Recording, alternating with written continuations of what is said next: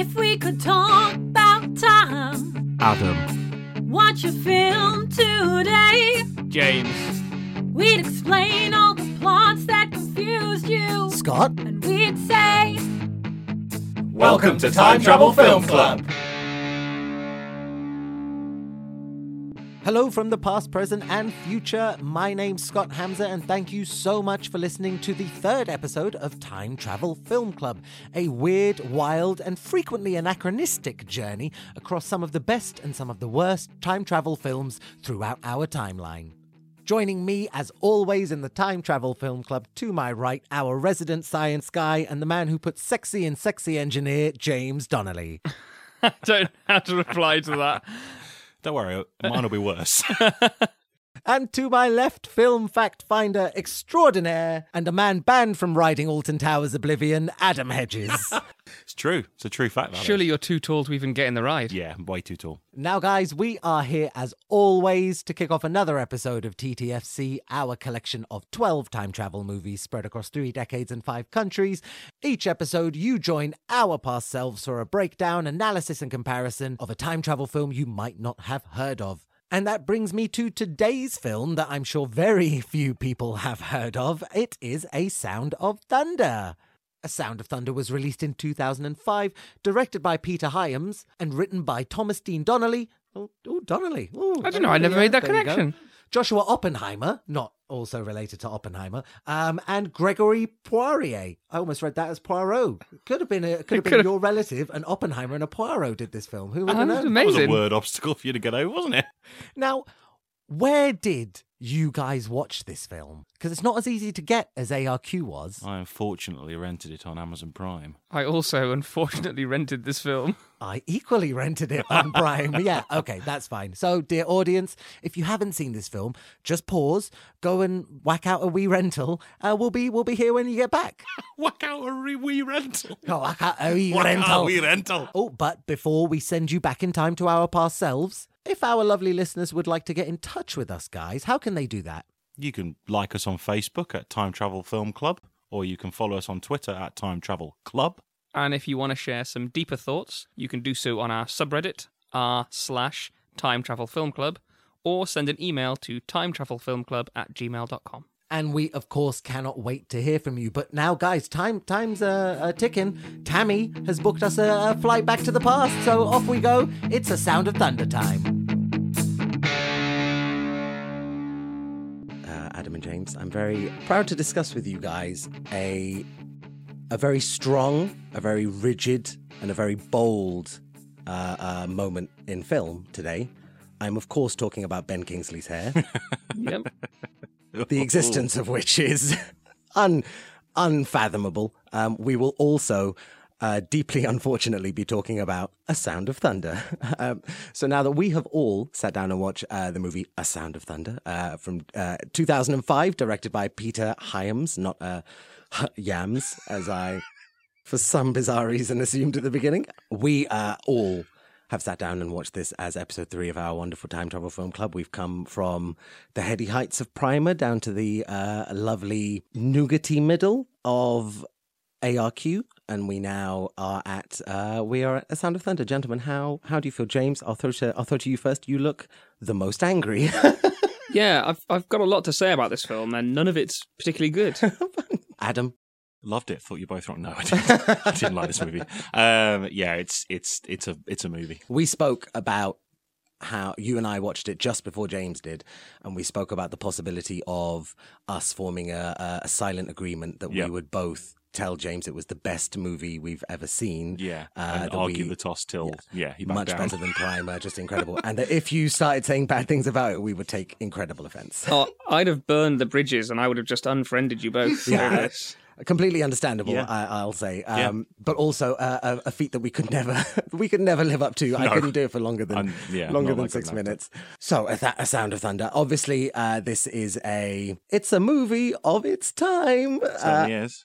Warner Brothers TV, you know it's going to be good when it's not Warner Brothers, it's Warner Brothers TV. Well, there's there's so there's like a whole thing about that, and I I think one of the, I think this movie behooves a little setting the stage kind of thing of like what was what was kind of going on. Because there's a couple of, of of little facts going into this that kind of I think do not justify what we have had to endure, but uh, uh, kind of take the take the edge off a little bit. Um, so it was a movie that was like uh, Adam, you were telling me, like really sort of plagued at the beginning, plagued in in its in its almost entire creation. Yeah, seriously plagued in its entire. I mean, I mean, I'll I'll give you a quick background on it. It's based on a short story by Ray Bradbury, who wrote Fahrenheit 451. If you've ever Oh, heard of that okay. book, um, Famously, a good author, philosopher, thinker. very good science fiction author. And that must have been like a, a while. Yeah, 19. Uh, well, it was first published in 19 like 52.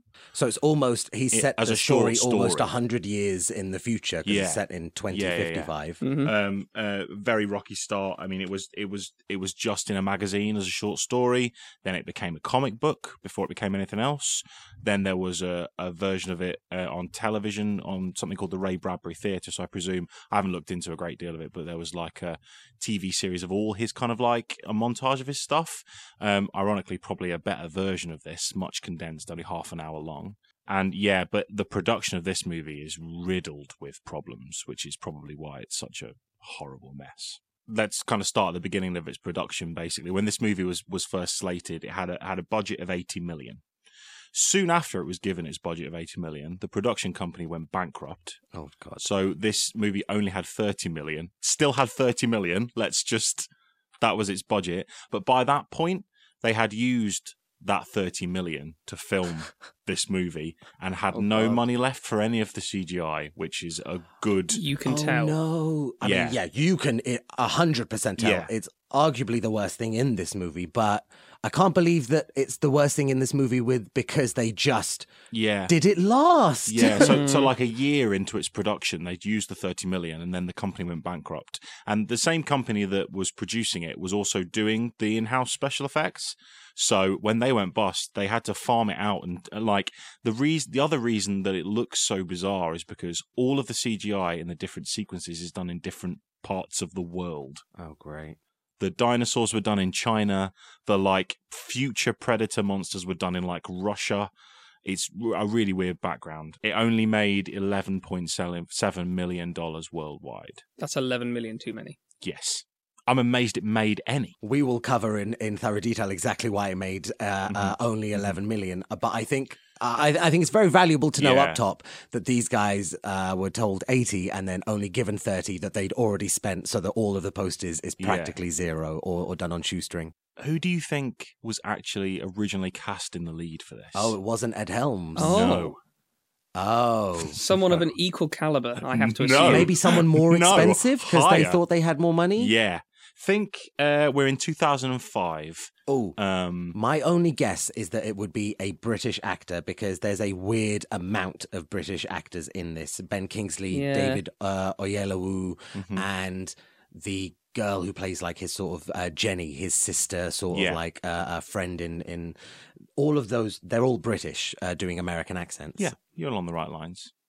Pierce Brosnan. No. Pierce Brosnan. Pierce Brosnan signed up to do this movie, but would only do it if they changed the entire script. Well, He, he- Pierce. he- he was he was like, I can't be in this movie unless you sort this out. Oh my god, I would love to pick Pierce Brosnan's head, like sit down with Oh, him and yeah. say, "What bits did you not like?" And mm-hmm. more importantly, which bits were you okay with? yeah, at all? Isn't that a crazy thought though? That's wild. Yeah. You know what? It's it's so strange because this film to me has. Uh, is it Dante's Peak, the volcano movie? Which Yes. the, the, volca- the Pierce Brosnan volcano oh, movie. yeah. Mm.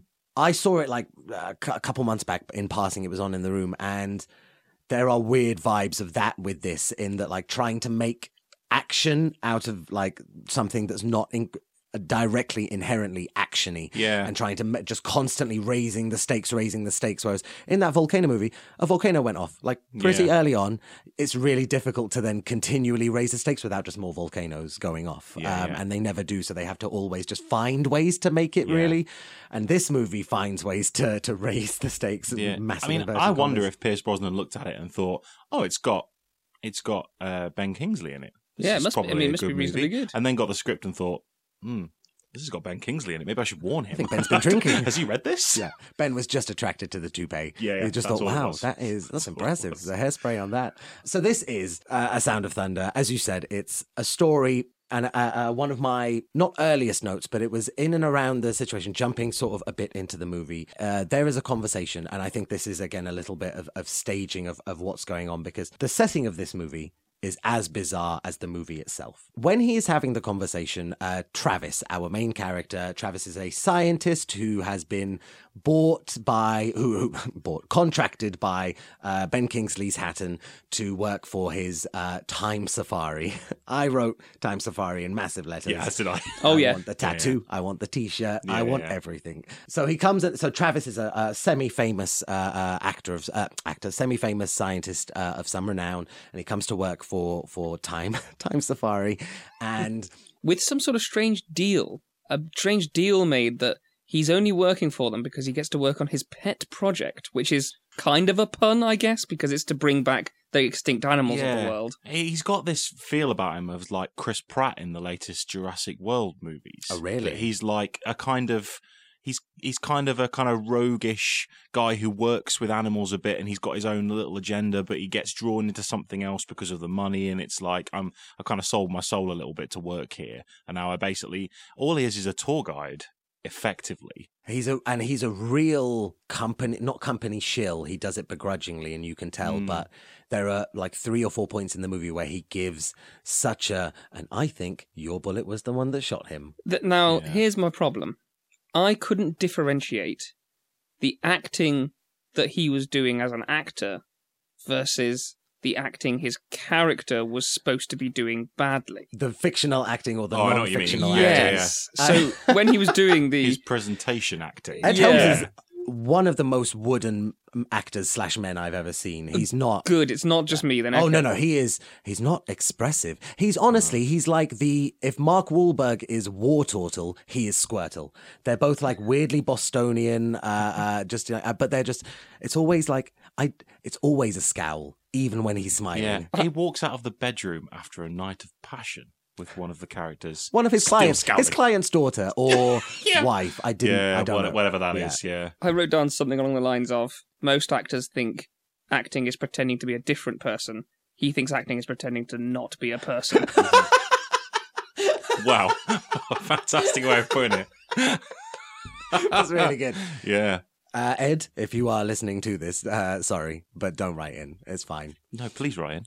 He That'd probably couldn't use the technology. He probably Um, listens to this sort of thing. you heard Speaking of technology, yes, the years, I believe you've mentioned it, 2055? it is. Yes, Or, I mean, 2055 is when time travel is invented. I think at one point Ben Kingsley says, or Hatton says, within the last few years. So we're Yeah. talking Oh, 2055 maybe Oh, to 2060. oh, yeah. Oh, so I've just caught. You've just.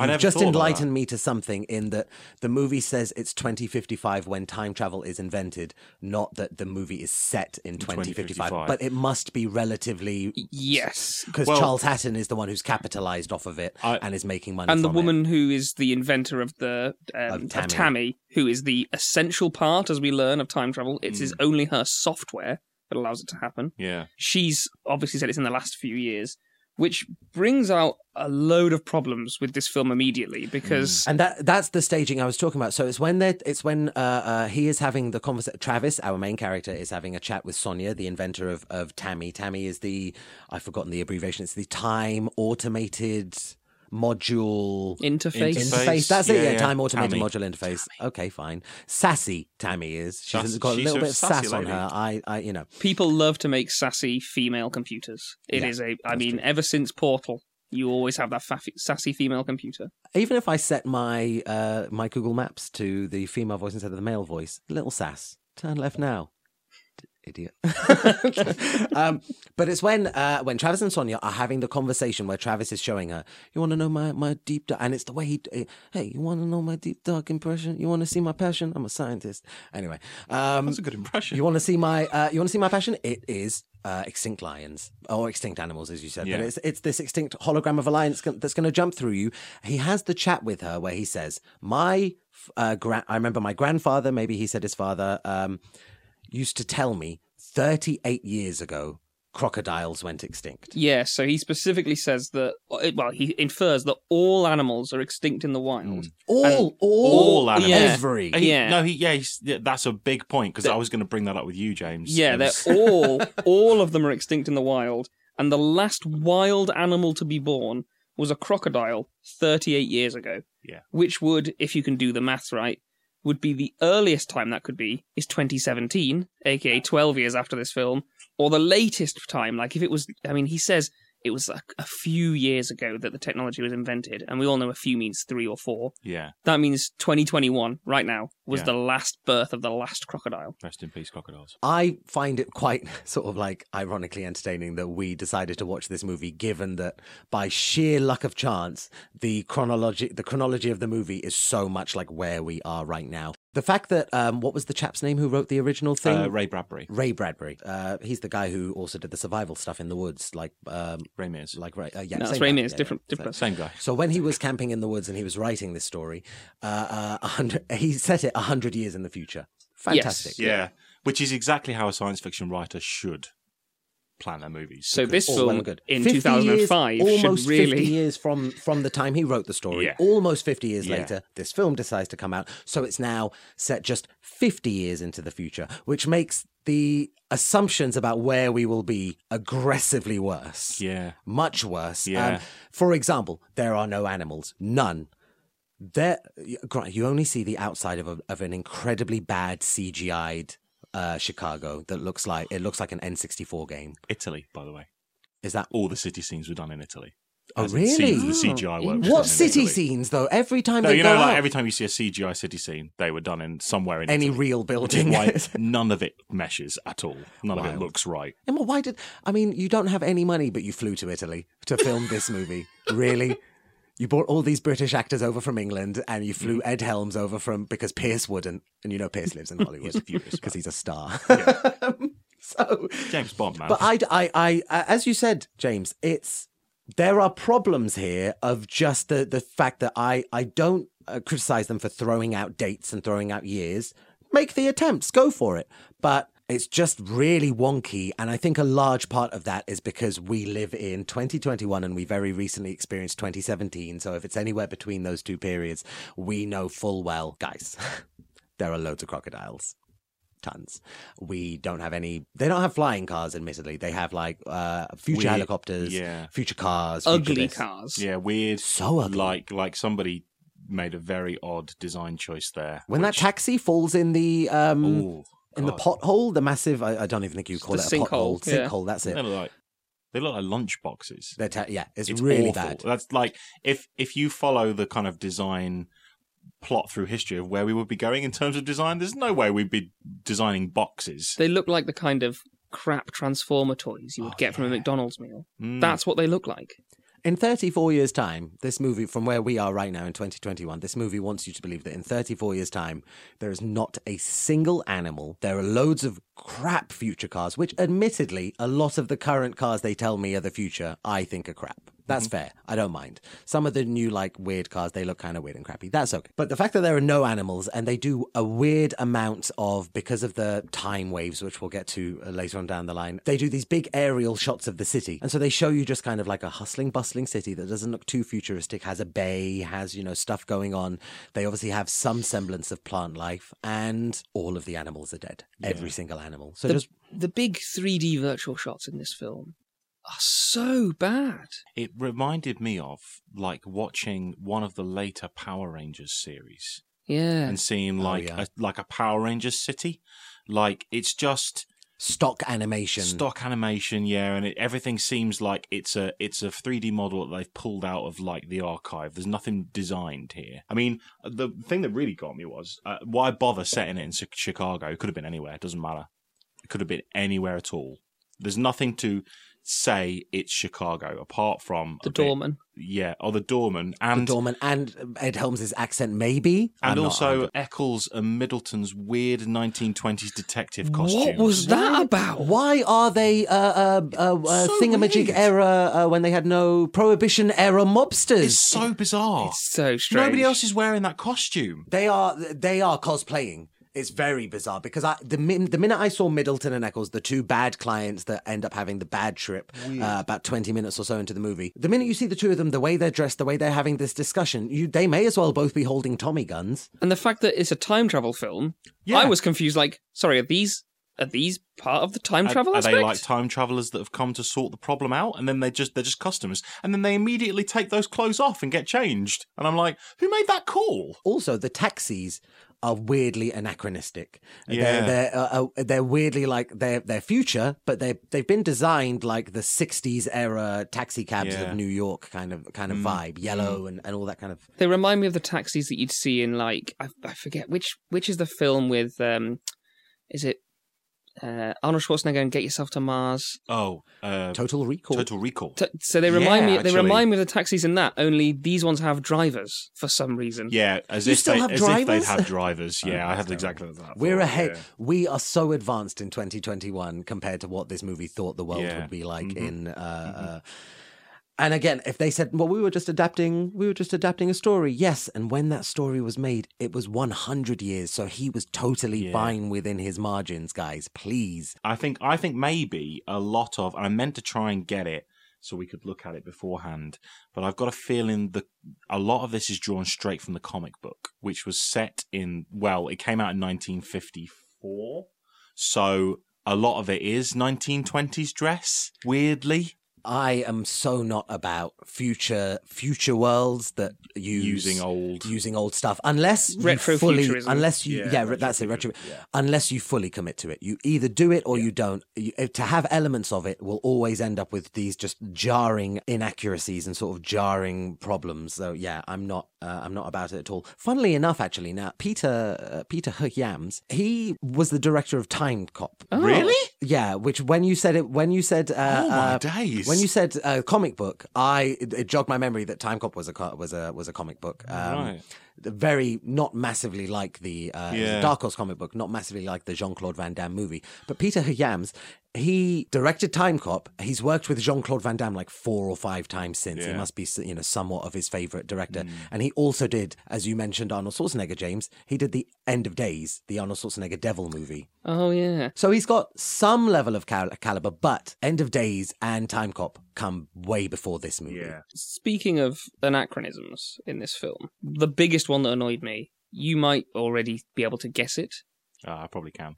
What would you think it might be? Uh, the Allosaurus. The Allosaurus, the Yeah. Jurassic Yeah, animal, yeah, yeah. 65 million years ago. Yeah. It had been extinct for nearly 65 million years at this point. Yeah. Do you I think knew- they were? I- they? Oh, I thought I was going to say. Do you think they extinct extincted that? I do wrote, you think I they wrote was down like, in my we did it? I wrote down in my notes here, Allosaurus, James will be angry. Yes. I wrote down T Rex and then scratched it out five minutes later. and oh, they told me. Cool. Uh, although, props to them, I could tell it was an Allosaurus that they were trying to make. Okay. So I did immediately write down as an Allosaurus, and then later they told me. You could tell it was a dinosaur. I could tell it was a dinosaur. Paul. But 65 million years ago, that dinosaur had been dead for 65 million years. Yeah. And another problem with it, it gets into a tar pit. Tar pits, are, they didn't exist 65 million years ago. I mean, maybe fleetingly there might have been some, but oil wasn't a big thing f- 65 million years Hmm. ago. That's part of her justification, isn't it? Later on, when they're discussing it, uh, hers being Jenny's, where where she explains, "Well, we pick the Allosaurus because he's just about to die from the tar pit, and he's about to die from the volcano. So it's fine. He's double dying. So why So not triple, triple die die. him?"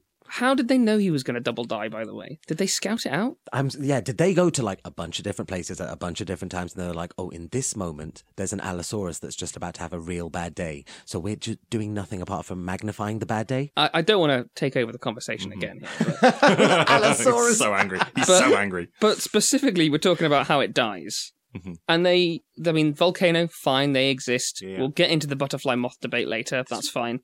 But the the way they choose to kill him is by using what they call a laser designated, which means nothing, Yeah. Gauss rifle, which, if you know anything about Gauss rifles, they have to fire metal slugs. That's the entire reason they exist, is because Um, they are magnet powered. Slugs.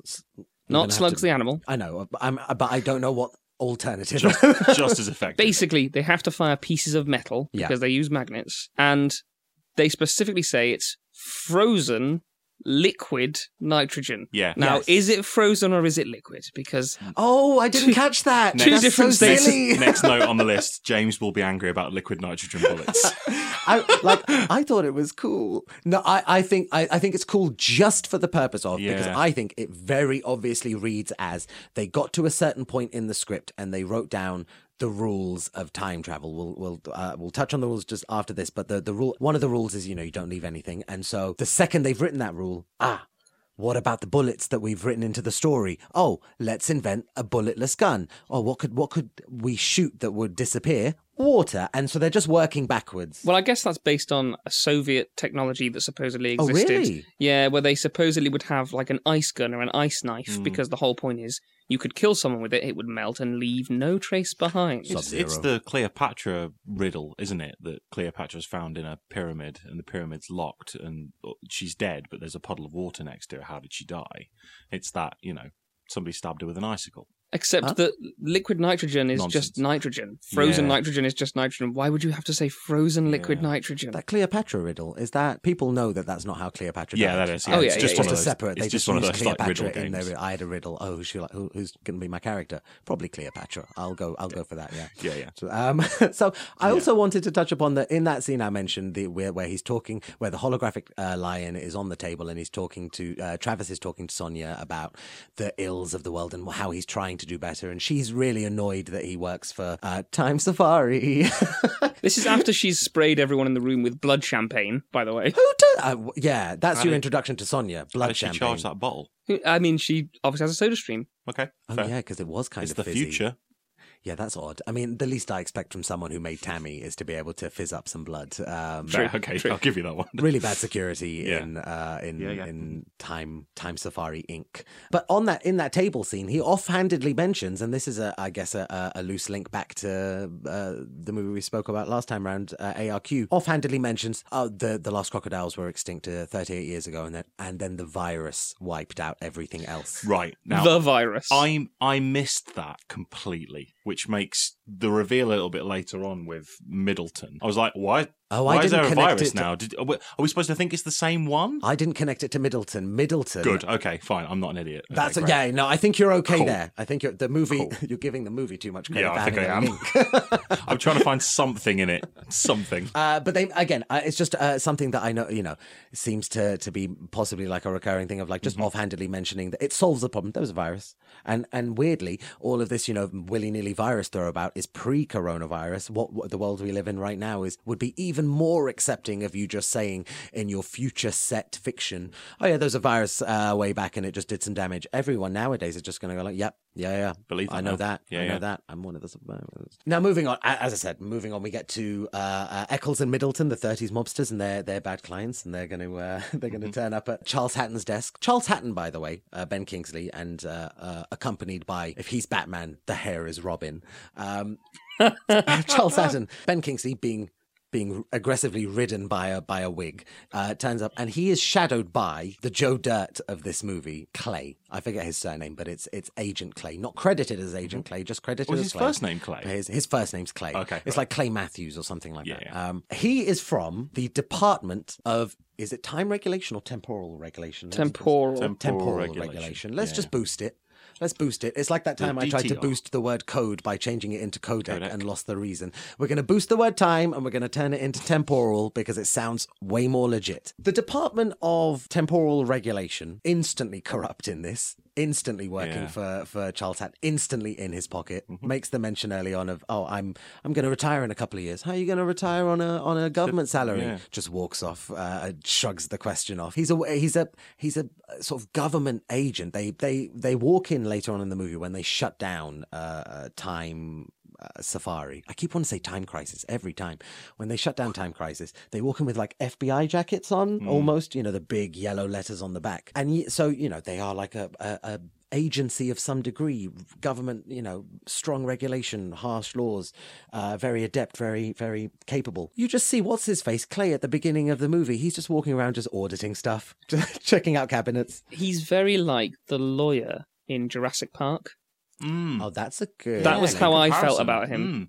That is a yeah. Uh, is Like- that I, I forget? Is he like corruptible in some fashion? Well, he's like he's trying to ensure that Jurassic Park makes money, but as long as it's Yeah, as the, close hence to the being blood sucking legal. lawyer. He's Blood-sucking Weasley lawyer. and annoying because he's trying to stop Yeah. the thing that you are you like and are fun as the audience. Yeah. So I get it. And this guy, I guess, is the same. We, you know, they Mhm. assume oh, you want time safaris. The audience wants more time safaris, and this guy wants to shut them down. But he's shadowed by Clay and, and Hatton and Clay, and, and I guess now is a good time, given that we're talking about Hatton, to talk a, a bit more about Ben Kingsley in this movie and his sort of very weird, weird accent, weird appearance. But going past those, his role and his, I guess the the, the character itself and, and the way that he sort of like really nonchalantly, sleazily just shrugs everything off. How did you guys feel about that? I mean, I thought he was the best actor in the film. just because he's a better actor than all of the people in the film. I think I feel like almost like they needed a name. I wonder if he came in late into the process.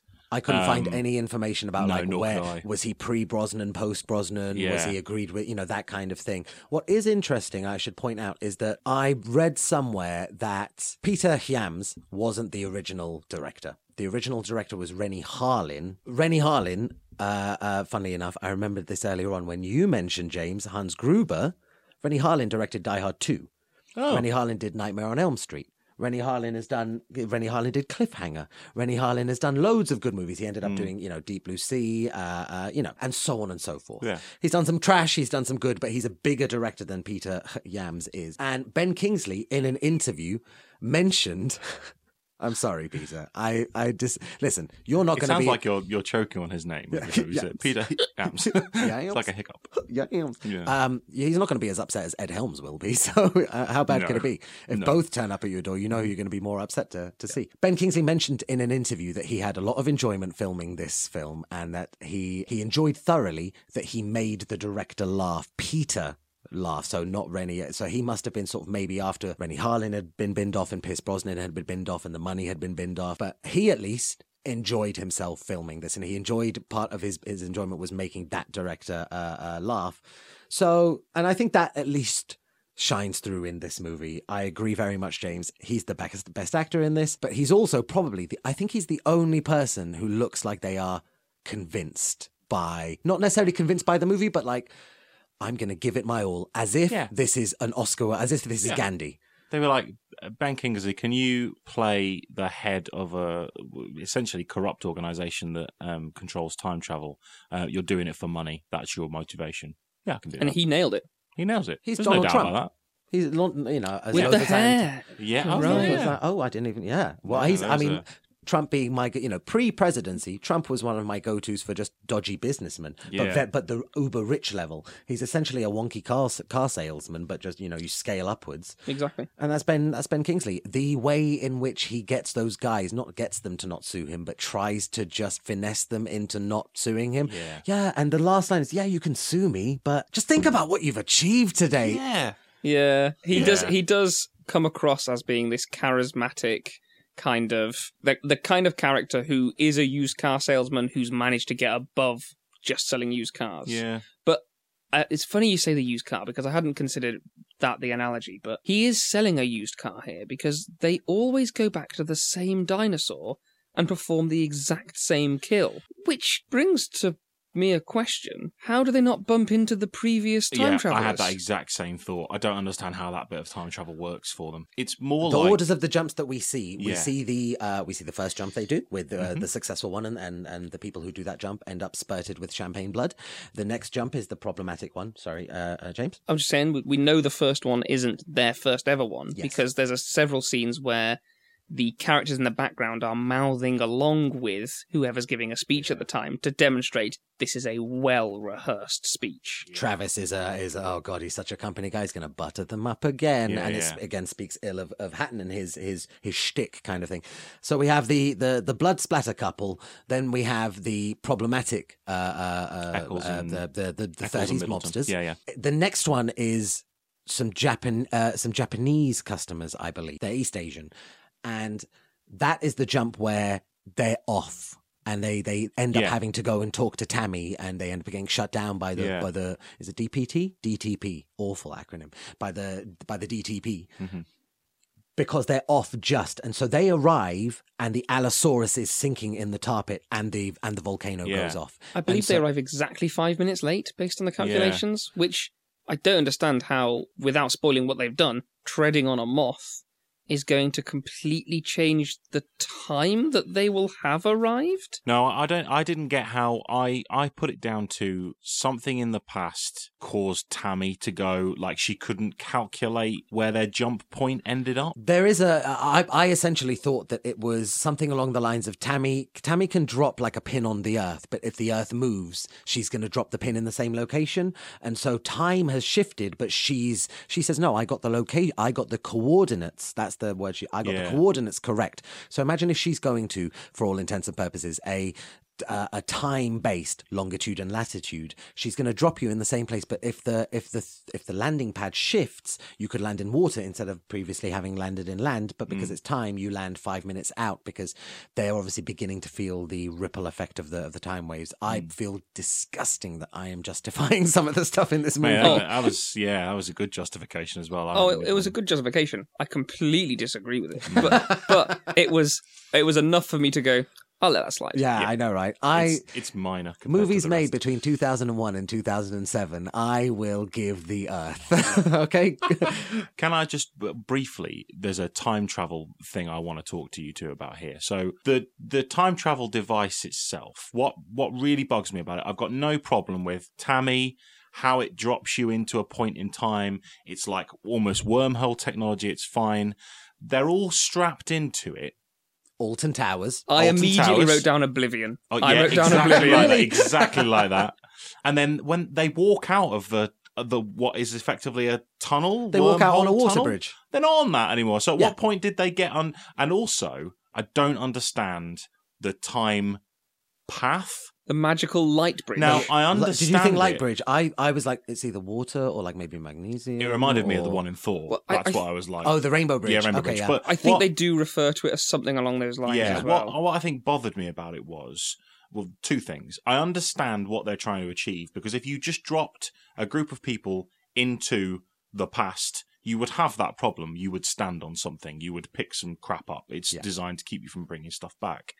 But that convenient path through the forest that it just happens to follow, did we not? I thought Well, that th- was I mean, really that, that weird. pays credence back towards the how did they find that Allosaurus? the scouting. they must have done some level of scouting. I guess And so. the worst thing is, is that I bet if you, if you, at the time, you know, gun to the head of the screenwriters, tell me how this works, he would have said something along the lines of, Tammy found it. She found the clearing. She found the Allosaurus. Yeah. Tammy is capable of scanning all time. this is absolutely a. She is the MacGuffin device. Yeah. Yeah. Whatever happens, Tammy. Sassy I would have Tam Tam. totally believed it if it wasn't just a straight line. If it had been like, well, I plotted a route through the Well, forest. it's not, is it though? Because it curves. Because it? at one point they Oh, go it out of view. The the Eccles and Middleton, when it all goes tits up, eh, they go round a corner so that uh, uh, So Travis can't see what they what's do. going on, and and it's round that corner The- that the Travis that. Travis two drops Fair. onto, I'll, or I'll stand down from that then. I'm still not happy about it. there's a tiny fraction. I've just mentioned Travis too, but it's only a tiny fraction of this movie where that is even worth worth highlighting. That there's a one and two, and it's in that in that final. But you mentioned the the the time travel. Yeah, I mean the the inexplicable part for for me there. They've we've now had three people, three groups go back to the exact same moment in time, or close enough to, and they don't interact with each other at all. No. But the entire saving point of the movie, the whole thing, the hero. By the way, another hero engineer we have here. Yeah, Yeah. It seems to be a bit of a theme. Yeah, yeah. more or Um, less handsome than less uh, than, handsome. than Renton. Oh, less handsome. Less Renton. handsome. Our beautiful Really? Renton. He is though. Who would you? But based on their characters, who would you let take you out? Uh, well, at least with Renton, I'd have fun. Yeah, No, actually, I- no. Can I? I, I know Renton's Travis a is be selfish lying boy. to me. yeah, Renton's a selfish boy, but he'll he'll when he falls asleep next to Hannah, he stays there. Yeah. Whereas um, Travis just walks out and starts looking at his dead plants. Also, Travis seems to be inexplicably attracted to and attractive to every woman in this film. Yeah. Early two thousands, baby. Yeah, yeah. Imagine if that was Pierce Brosnan, you'd buy it. You'd Yeah, like, hands down. Yeah, yeah, me too, Pierce. Pierce Brosnan. Me too. Uh, that plant, by the way, is again another weird little to hark back to Primer with the with the fungus and the the fungus being used to show passage of time. That plant is a much meeker, much less impressive, but still uh, nonetheless an uh, uh, an an example of this was dead and we showed you in the movie it was dead and so later in the movie we'll show you it's alive Yeah. acknowledge that something has changed yeah. acknowledge Yeah, me Now, I'm not a lepidopterist, So Um, that's a butterfly expert. Sorry, Not a leopard sorry. doctor, damn it. Uh, yeah, I'm not a lepidopterist, so I can't tell you exactly what species of butterfly that is. Although I do think it's a moth, not a butterfly. Well, butterflies hadn't evolved at that point, so it must be a moth. But Mhm. we'll get into that later. Mhm. oh wow, um, because I I think they say butterfly, but it looks like a moth. They definitely say butterfly. Yeah. I think it's a moth because it has to be technically. This movie's wrong, James. But Yeah. okay, anytime you disagree with it, Yeah, you're right. You're right. I, yeah, I also want to know why, if the volcano's going off, this butterfly is almost certain to die, so I don't see why killing it then is a problem. And they also, in the film, say that the organic filter is off, Mm. and that's why the butterfly was able to come to our time. So the problem here isn't that they've changed the past, it's that they've broken the timeline somehow by bringing this dead moth butterfly to the future. You Yeah. raise a good point. Should he have saved the hassle and instead of going back to the inciting incident, just gone back a day before that and just Turn that filter the, on. beaten the crap out of Hatton and said, "Turn the filter on." Yeah, what are you Because the next jump, you don't want to see what happens, my friend. Yeah. Uh, can I just ask with Hatton as well? There was um, later on in the movie when everything kind of goes goes to hell. You see Hatton and how he has ended up.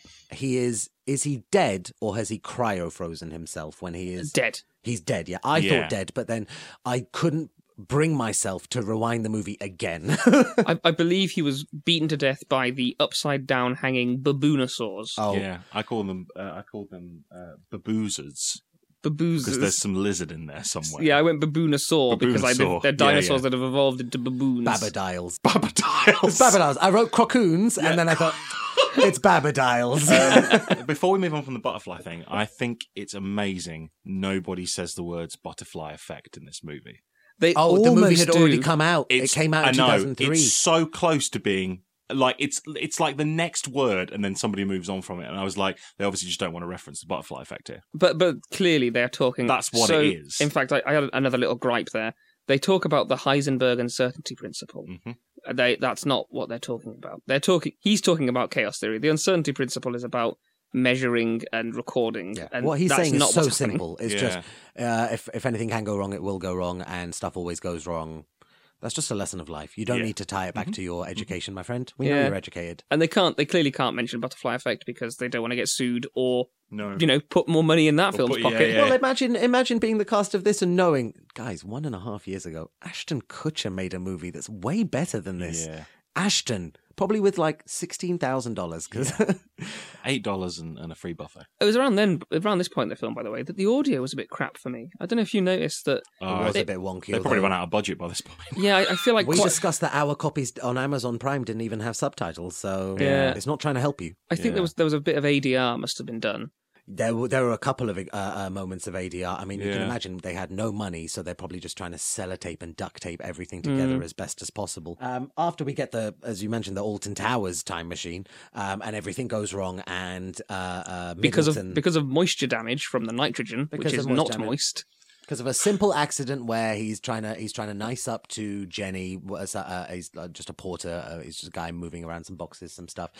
Wrecks something. Wants to go over and smile and chat to Jenny. Nitrous damage on the gun, and so it all goes uh, to hell on a mission. Uh, Middleton ends up bringing back some mud, and the end result is, and this is again a, a real big point of. Oh my god, this is bad. The time waves. And weirdly, every major note I have in this movie for something that's incredibly ridiculous has the word time before it. Yeah. Time Safari, Time Waves. That's the only two I have, but they're pretty big. I, I don't understand how the time waves work. Do I, I can't. I couldn't even begin to wrap my head around how it would work at all. If you change something in the past, it changes the future. It doesn't have a go and then have a bit more of a go, and something else changes. According to weird. Sonia, it doesn't happen all at once. Happens in stages. Yeah. And the first thing, and she has this list. Fast enough for her to predict though, because she remember she takes him to the window and goes, "Yeah, well." Have a quick look out this window, and then the a devastating time wave Yeah. flows over them, and That she's was just awful. so casual about. Just have a look out the window. And she's Yeah. ruined him. You don't see what happens to her. I paid specific attention. Have a look out the window. Massive time wave smashes him off the balcony. He falls a good two and a half meters. she walks down the stairs. She just walks down the stairs. See? Did you see that? Yeah, that you was could have. He you could have that? broken his neck. This could have been the first go round in ARQ, and he would have just died. Well, I think Adam, I think that lends a bit of credence to my theory that they're not trying to say, Although they do mention evolution multiple times, and I have to get into that later, but I can't right now because I'll Mm. cry. Mm. Um, but they they do seem to make it seem like it's the timeline is somehow broken, and that's why it's time waves. Like the time is broken 65 million years ago and now simultaneously, and there's like ripples that are meeting in the middle or something. We get another lovely diagram. I can't fault the movie.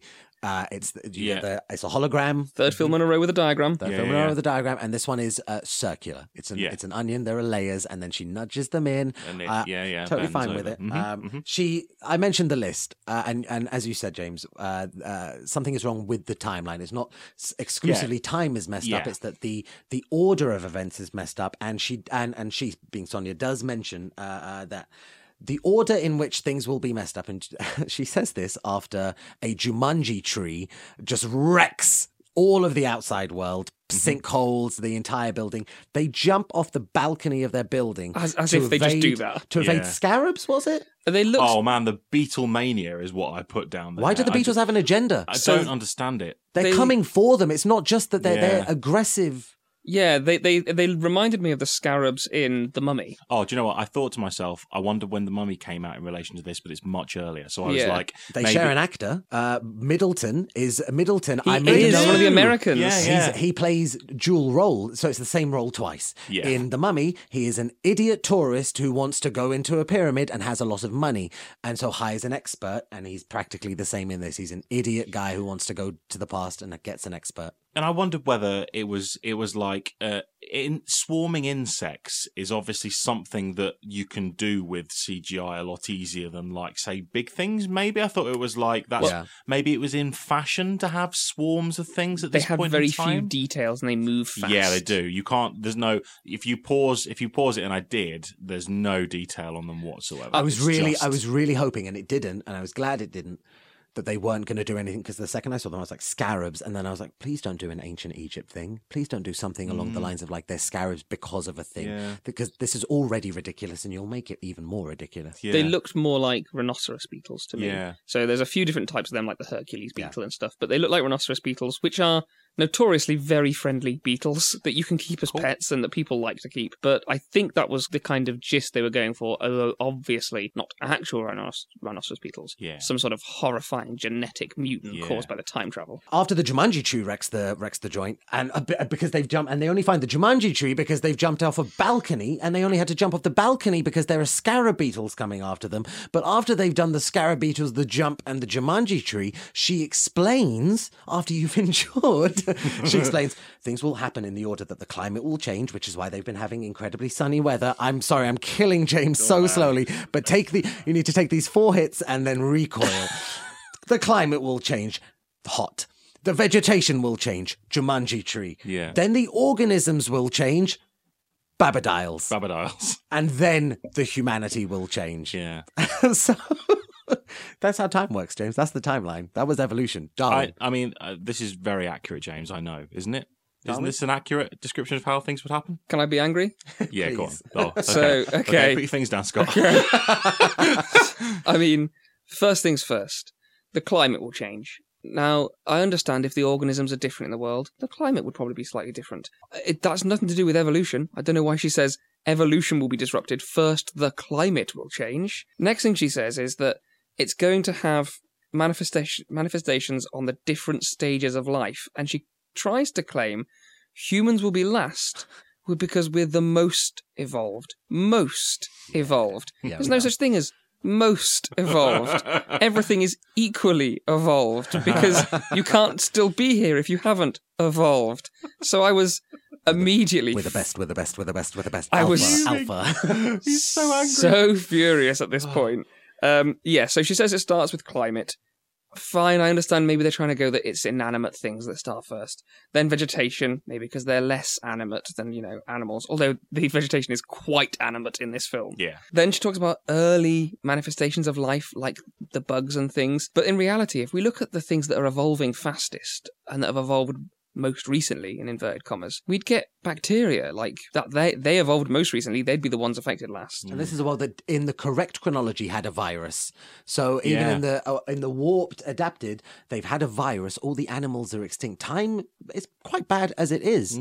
But no, you needed Jumanji trees, and then you mentioned the ve- the, the the the vegetation and the uh, uh the plant life, the poisonous, mind altering vines. Yeah, very Jumanji again. Very, very Because Jumanji. they they they rack up uh, two deaths. They rack up uh, uh, Marcus, the, the the young doctor, and that's just death by a thousand cuts. But then he can't feel his legs, and then he Yeah. he, he, he eventually Then he gets gets- torn apart by the to. by the, The croco- cocoons. cocoons. Um, uh, but then they also get, they also get uh, Middleton.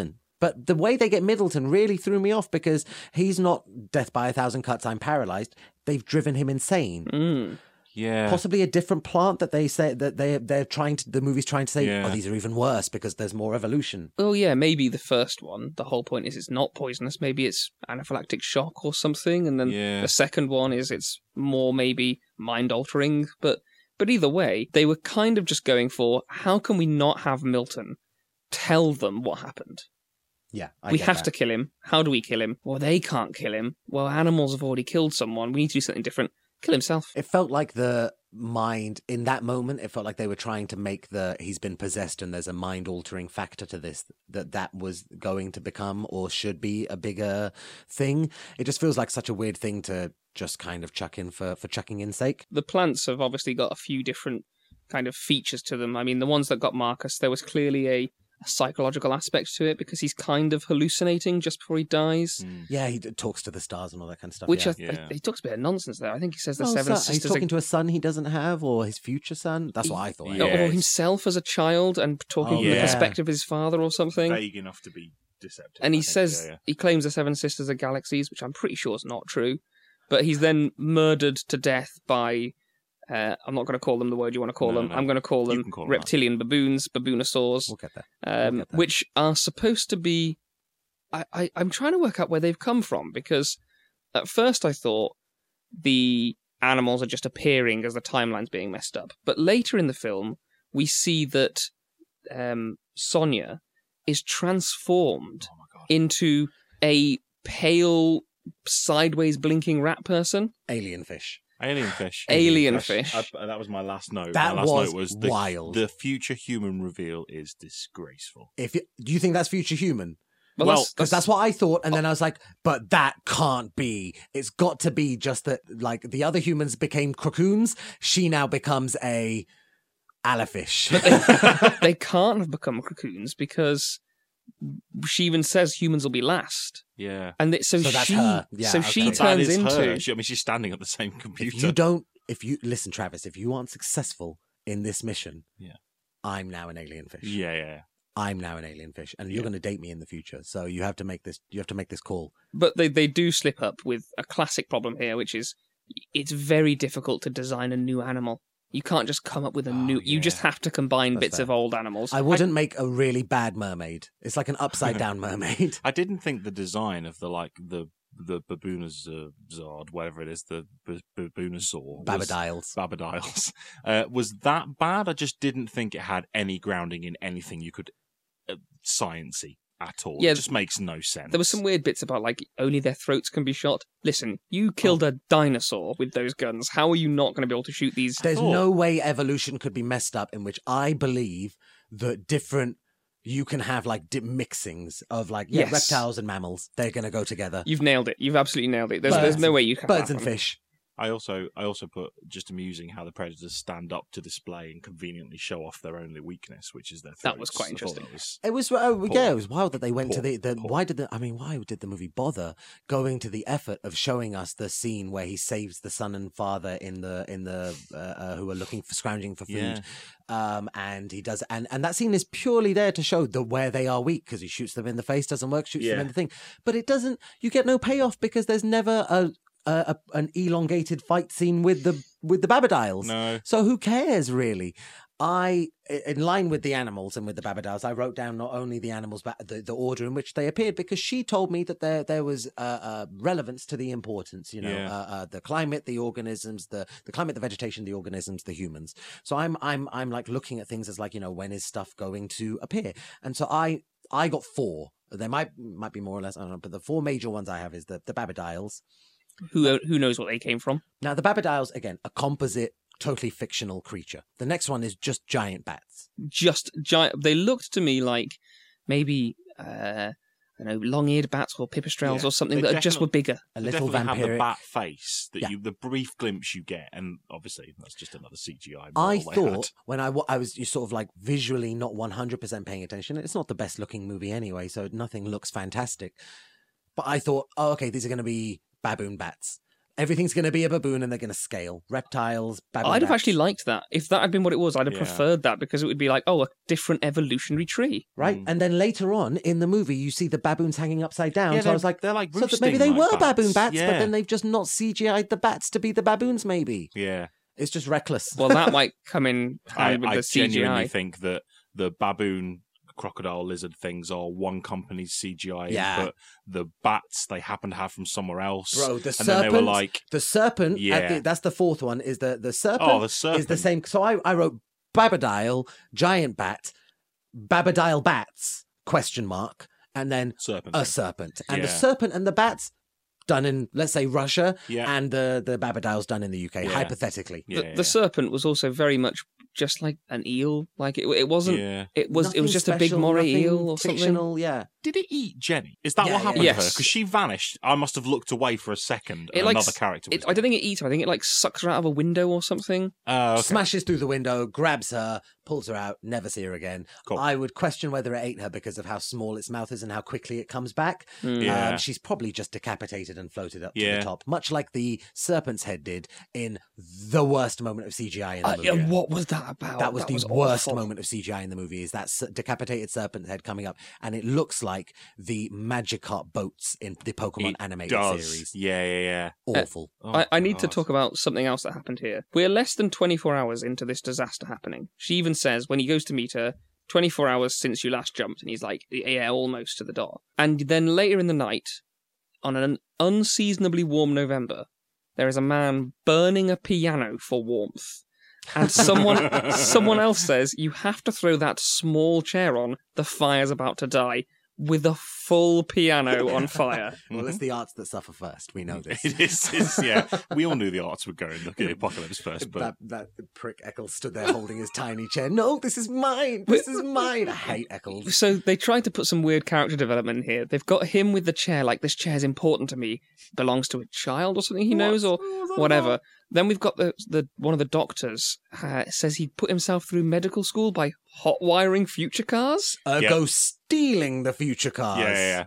There's no amount of people you can help uh, with uh, first aid to to make to make up for all of the Jaguars that you stole, my friend. But I don't know what you know. We don't even know if Germany exists in this in this dystopia. And I feel like that scene was unnecessary. They could have just have him get in a car. Like they didn't have to say, "Well, how did he hotwire it?" Well, because uh, I mean, we talked about ARQ. ARQ covers all its bases. It constantly covers its bases. yeah. This film tried to cover bases it didn't need to, Oh, and it- didn't it- cover the ones the it hot needed wiring to. thing is something that doesn't exist in Hollywood movies, by the way. About like 10, 15 years ago, they just uh, Oh, really? 20 years ago, all the rage. You'd watch like uh, 50 Yeah. movies, there'd be hot wiring in, t- in 20 of Yeah. them.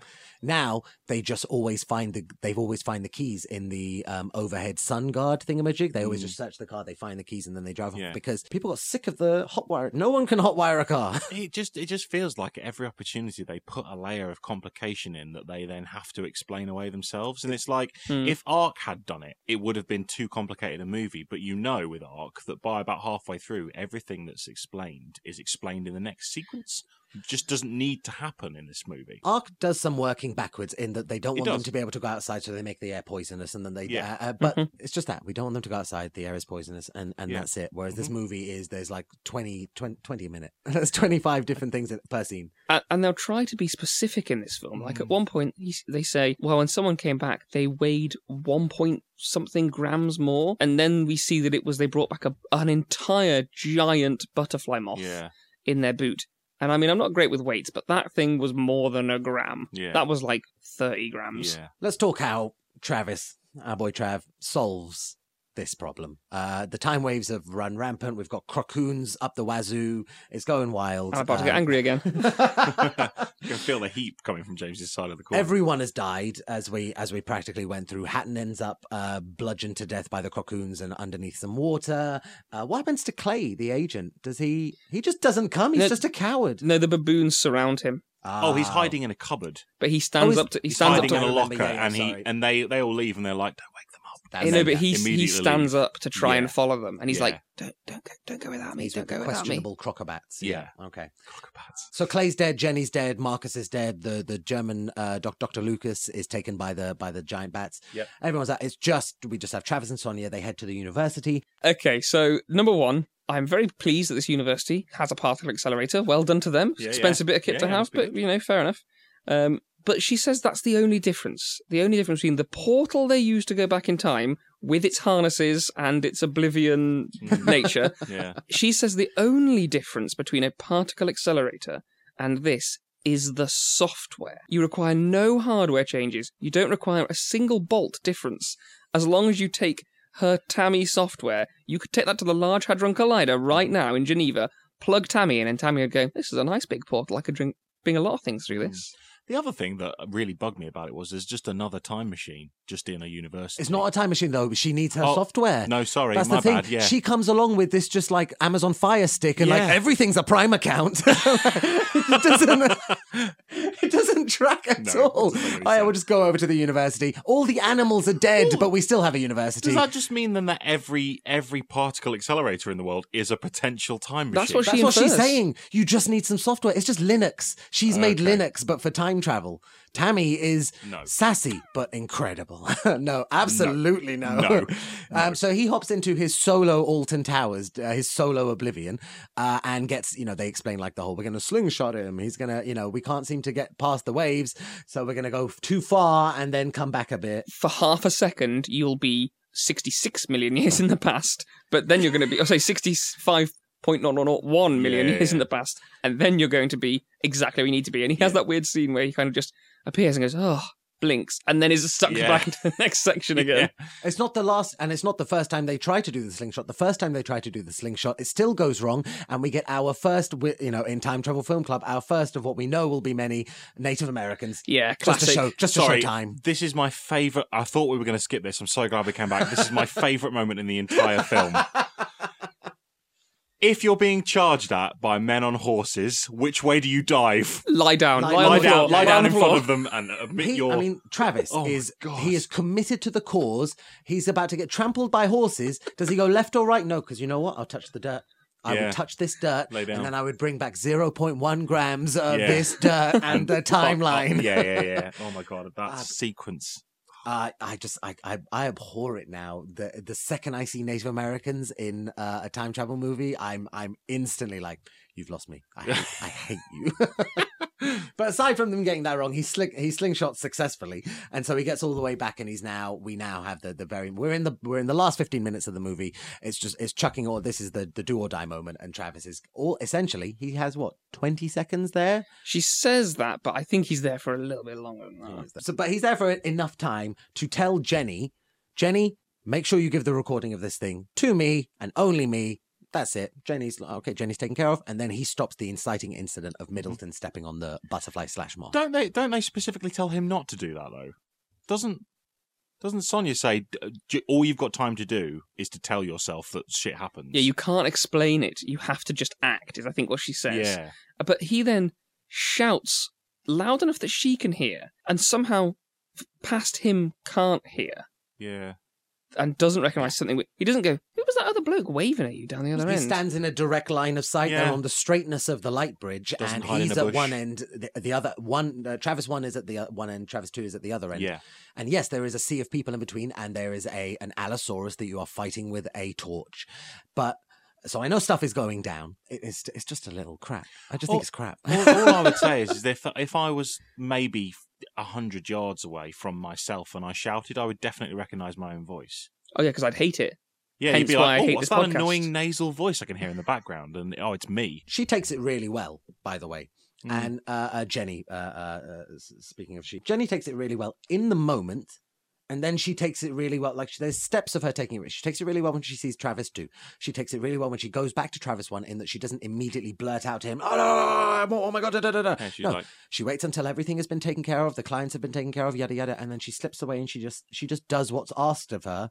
Scott, she's a time travel expert. She Good. works for I'm- a time travel company. Fair enough. That is that. That's fair enough. The And only yet, expert. You've got to believe this is the first time she's ever uh, had the, the two scenario. I, I I think it is anyway. But regardless, it was at that point that I realized there is no convincer chat in this movie. There is no not a shred of time travel. Oh, It's yeah. The whole Mhm. movie from the get go, and at least that's something, I guess, is that it's it's a different flavor of movie than we've had in the past two. Whereas in Primer and in ARQ, someone discovers time travel, someone has to convince someone of the time travel, and we move forward. And there's nothing wrong with that.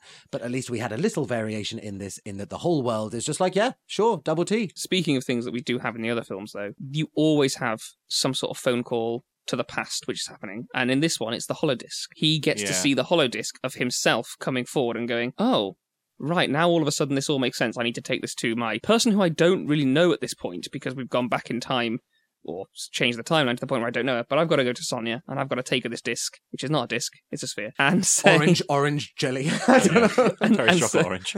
and say this has all the evidence that you need which i imagine he must have been in shot in that disc because otherwise it wouldn't really make sense. But also we see that he goes round the corner to find the other two at which point he stops the guy treading on the butterfly jumps on top of him in a very strange and seductive manner and then fades away to nothingness while he's on top of him I did like the. I mean, I didn't like the fade out. It's corny as hell, but I Can't like a bit of corn every now and then, and it's Yeah. in keeping with this movie that there would just Mm. be the fade out. Nothing wrong with Yeah, the fade out per se. What I did, and I, I, I think, I I think what you're touching on, James, is that the proof that he is giving.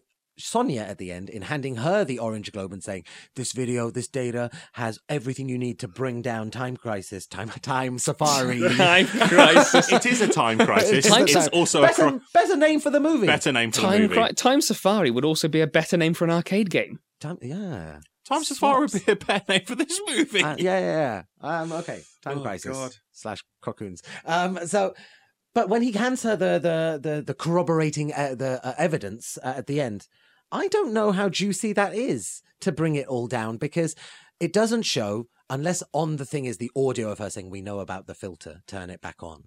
And him just guilted, but he doesn't even say, "Yeah, we have turned the filter off." He doesn't confirm that he's done any uh, uh, Clay, the agent. He doesn't confirm that they're under, un, uh, up to any illicit activity. The video doesn't show that the filter's been off because it's just a video of the events that have happened, and the video wouldn't show the the fade out and the the round the corner stuff. So it's essentially just a video of some stuff went bad and it was solved with time travel. That's not. In in my opinion, going to be like, yeah, Mm. we need to put um, Ben Kingsley in prison. I mean, he needs to go to prison for the hairpiece, There- but there's not. there's so much at this end that I was like, well, there's no there's no apart from you've reset what was the tragedy, uh, the kind of apocalypse factor of it. There's no um, responsibility for anything. Nobody, no, no you, we don't know. Do they shut down the the time safari after this? Do we like you know like there's no if if it ended with Ben Kingsley being taken away in handcuffs and Travis Ryer going, well, we've solved that problem, There's a and lot then the of pair like, of them kissing sunset. There's a lot of like assumption, like you assume time uh, Safari's going to go down. You assume Travis and Sonia are going to get together. Yeah. You assume Jenny Marcus and Dr. Lucas are just going to find new jobs because you know they're out of jobs. Uh, that's Travis's. That is fault. Travis's fault. Yeah. Yeah. You assume Clay is definitely maybe going to go to prison. He's at least going to be fired. I imagine if you do something, if you're in the FBI and Oh. you do something bad, you go to prison. He'll right? go to prison for longer because he's done fraud, and in America, they like to punish you for Yeah, fraud. they don't Bada like bing, fraud. boom. Yeah, in America, exactly. do they? Mm. Um, and Eckles and Middleton can just continue to uh, import moonshine across state state boundaries for the next 52 years. They're, no, they're going to set up their own speakeasy, and it'll be fine. Yeah, exactly. Uh, I mean, you know, as far as tales of, of wacky engineers having troubles with time coming off ARQ, we were always setting ourselves up for a pitfall. But I think it's, I think it's at least a bit more of an, uh, in it's, it's more enjoyable than just outright crap trash. It's not far off. Can we change the name of this podcast to Wacky Engineers Having Trouble with Time?